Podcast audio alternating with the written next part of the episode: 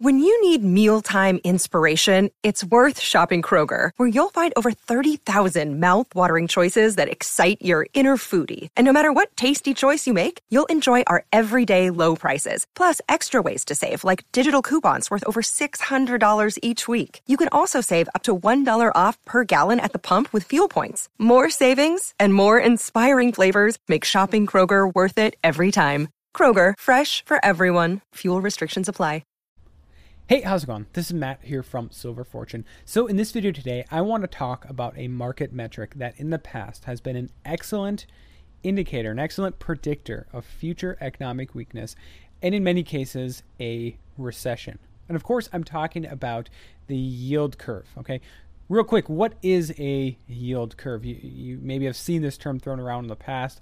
The yield curve refers to the difference in yields in a given country's bond market. This would probably work for, for corporations as well, but oftentimes it's what people pay attention to as a country's bond market. So, for instance, the U.S. Treasury bond market. Okay, there's a difference in yield between you know all the different bond maturation dates. Okay, and and common sense would kind of dictate that the further you go out, the higher the yield is going to be.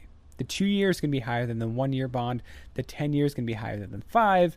The, the 30 years going to be higher than the 10, et cetera, et cetera. Makes sense because when you have a longer dated bond, you're, you know, there, there's some downsides to that, right? There, there's more uncertainty surrounding that. You have to take into account possible future inflation. You, you're, you're tying up your money for a long period of time. And so generally speaking, investors will demand a higher interest rate, a higher yield on longer dated bonds. And so you arrive with a something called a yield curve. Basically, as you go further and further out, there's a higher and higher interest rate, and it makes a curve. Okay, and a common metric of the you know maybe the most common difference that they use would be something like the two year and the ten year. So, for example, for the United States, the U.S. Treasury bond market, um, the the current difference between the 10 year and the two year yield is about 35 basis points, so 0.35 percent. Okay, makes sense.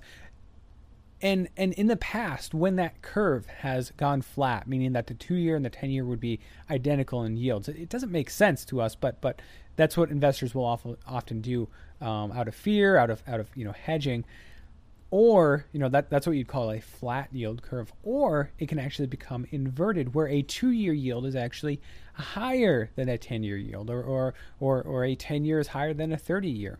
It, it sounds crazy, but it happens. And it's happened in the past, and it's a pretty good predictor of a future recession. Okay, so what am I talking about in this video today? You know, you can see it in the title. Global bond markets are flashing a warning signal at us, right? Now, if you look at the yield curve for, for major worldwide bond markets, you'll notice that none of them have really gone flat yet. They haven't inverted yet. You know, the closest um, you know, kind of, kind of from this article I'm drawing some of this information from, would be uh, zero hedge article. It would be Japan. Okay, Japan's at like 17 basis points um, difference between their two year and their 10 year. Okay, U.S. is around 35. So at this point, they haven't gone flat. They haven't inverted. I mean, the U.S. yield curve has been getting flatter and flatter. It hasn't inverted yet, though. However, J.P. Morgan, and this is kind of get into to this article, that I'll, I'll, I'll post a link to this down below in the description so you, so you can see some of these charts for yourself and everything. Um, JP Morgan has an index for that, that kind of measures the worldwide bond market. Okay. And, and of course, this index, they have, well, they have different baskets or buckets of, of these different yield, uh, different maturation dates for, for these worldwide bonds. And so, for instance, they have one from one to three year in terms of maturation. They have seven to ten year, and and so they have all these different kind of index funds, whatever indexes, and you can basically drive a yield curve from this as well. Okay, and so what this chart is showing from J.P. Morgan is that the spread, the yield spread, the yield curve basically between the seven to ten year and the one to three year bucket or baskets of these um, of these bonds has gone flat. Okay, um, it's actually uh, just barely, I think, in the negative or right around flat right now. Okay, why is this important? The last time the spread between these indexes did this was 2007. Okay, leading up to the financial crisis. Okay, that was the last time this happened. Now you won't see it in other bond markets because of the way that J.P. Morgan weights their their index. It, it, the article kind of explains exactly how it all works, um, but this is significant. Okay, um, and and I think another th- important thing to keep in mind. Not only is this signaling to us that a recession is likely in the future. Um, I think another thing that we have to keep in mind that just because the yield curve in, in global bond markets, the official one, you know, the two spread between two and ten year, which is what a lot of people look at, just because it's not flat or inverted yet, doesn't mean that it should be. Okay? Because we have to remember that, you know, from, from 2008 going forward, the bond markets have operated in such ways they never have before because of quantitative easing. Okay, think about the U.S. Treasury bond market. I mean, yes, there's a lot of market participants. There's hedge funds and there's traders and there's international traders that I'll talk a little bit later in this video. You know, countries like China, Japan, um, et cetera, et cetera, that get involved in in buying and selling U.S. Treasury bonds. But the big addition to the market since 2008 has been the Federal Reserve. Not to say that they didn't participate before, but quantitative easing made them massive buyers of bonds. And since they have become massive buyers of these bonds, they've been able to manipulate the yield curve. I mean, think about it. They increased their balance sheet from 2008 to 2000, whenever it was, 13, 14, 15. Um, they increased it from something like uh, 0.9 bill or sorry 0.9 trillion to around 4.5 trillion okay so they have trillions of dollars. They've become the largest holder of U.S. Treasury bonds, right? Largest single holder, larger than, um, you know, and and you know of that 3.6 trillion, I think only some of it is bonds, but still, I'm I'm fairly certain they own more U.S. Treasury bonds than China, more than Japan, um, and they can manipulate the market. They have every reason to manipulate the market with these large uh, bond holdings, and and I do believe that they have done that. And you know, I, have I've made some videos on that in the past, and, and, perhaps I will again in the future. But they they have done that, and and um, they have every reason to manipulate the yield curve because again, the yield curve in the past has been an excellent indicator for an economic recession, and so if they can manipulate that, they can manipulate public opinion, right? They can manipulate what analysts and traders are seeing happen in the market. Okay, now this is all very important to understand. So basically, the big takeaway from what I've said thus far, J.P. Morgan, their bond worldwide bond indexes are flashing recession signs. Okay, they're you know the last time they were around this level was 2007. Okay, that's something to keep an eye on. That is something to that that should alarm you, right? If if, if you're worried or or if you're looking for the the potential for a recession in the next year or two. The other takeaway here is that yes, global yield curves haven't flattened or inverted all the way yet, but central banks, I believe, and, and probably other buyers as well, have been manipulating the yield curve. Okay. Now, the final thing that I want to talk about in this video today is is somewhat related. It has to do with bond markets. Okay. Um, but a little bit different. Okay.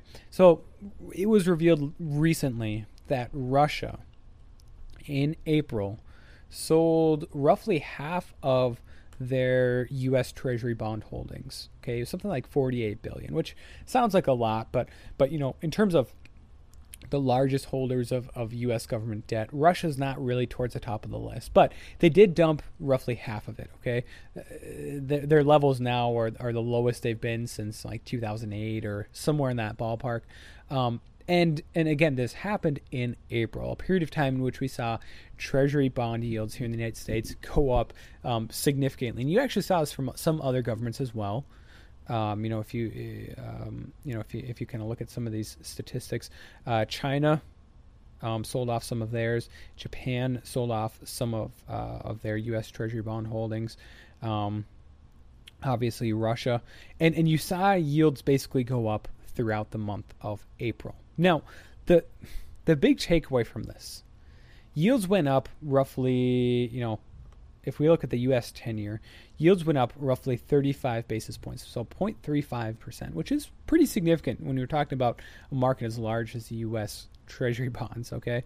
Um, but Russia only sold roughly $48 billion of bonds. Again, it sounds like a lot, okay? But when you compare that to a country like China, which currently owns well over a trillion dollars, so so currently they, they own roughly eleven hundred and eighty one billion dollars worth of U.S. Treasury bonds.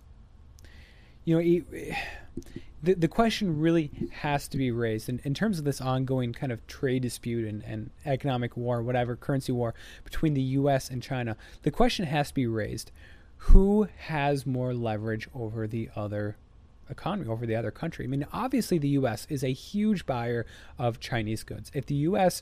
totally cut off trade with China, China's economy would be in a tough place for quite some time. U.S. would be as well, but but China would not be doing well. However, China has a lot of leverage over the U.S. Quite literally. Okay, they hold over a trillion dollars worth of U.S. Treasury bonds. Okay, and so if we see interest rates, the the 10 year go up by 0.35% in one month due to roughly, you know, 48 billion dollars worth of, of selling from from the Russian government and then some other selling from other governments. What happens if China decides to sell 100 billion, 200 billion, 500 billion, okay? Don't get me wrong, there'd be some implications to their to their own reserves, their their own markets, their own uh, currency, okay? But think of what that would do to the United States. It would bring the United States to our knees. Okay. Ultimately, what would have to happen there is is either a yields would go extremely high. We'd we'd have a recession in no time because interest rates would have risen so much, or the Federal Reserve would have to step in and become a buyer of those bonds, thus leading to to greater inflation and and, and all sorts of issues. Okay. China has a lot of leverage over the U.S. And, and don't get me wrong, other countries do as well. Japan um, is the second largest holder of, of U.S. Treasury bonds. Uh, they have over a trillion dollars worth as well in, in their last reporting. Um, uh, obviously, I don't see China, or sorry, I don't see Japan as quite as much of a rival as as you know, we would China, especially right now. But you know, I think the motive is there, and and and you also have to keep in mind that these countries, whether it's you know when, when we're talking about foreign holders, if it's central banks or or governments or even you know private investors, um, the, these are financial assets, okay? And if these financial assets are going to significantly drop off in price, there's an incentive for them to sell, okay? If if bond yields continue to rise, the prices continue to drop, or if inflation continues to rise, but yields just don't keep up because the, the Fed starts up a buying program in the United States, and, and then you have tons of inflation, a weakening dollar, and, and yields just aren't keeping up, um, again, you have an incentive to sell. Okay, so that's another thing to keep in mind in terms of these these global bond markets and who, really has leverage over the United States. Um, this this type of debt, you know, it's it's uh, you know, a common refrain in in this piece of the the media, the alternative media, is is the idea of being a debt slave. Okay, and and usually they're referring to consumers being a debt slave either to the government or a private um, uh, corporation or whatever. But in many ways, the U.S. could be described as a debt slave to some of these countries because if they were to dump even you know just 10% of this debt onto the market, um, it would bring the U.S. to their to our to our knees uh, because of, of the implications it would have on on interest rates and, and everything in our you know uh, economy in one way or another is basically connected to interest rates. They, they're incredibly important. So, you know, I'd love to hear your thoughts on this video down below in the comment section. If you haven't already, I'd very much appreciate it if you subscribe to my channel. I think you'll uh, get many, many more educational videos like this in the future. Um, and, and obviously, I, I'm very thankful for any of that support that you can give to me. Otherwise, commenting, liking this video, those things help me out as well. But, but first and foremost, I'm thankful for you guys for watching this video in the first place. So thank you guys from the bottom of my heart, and God bless.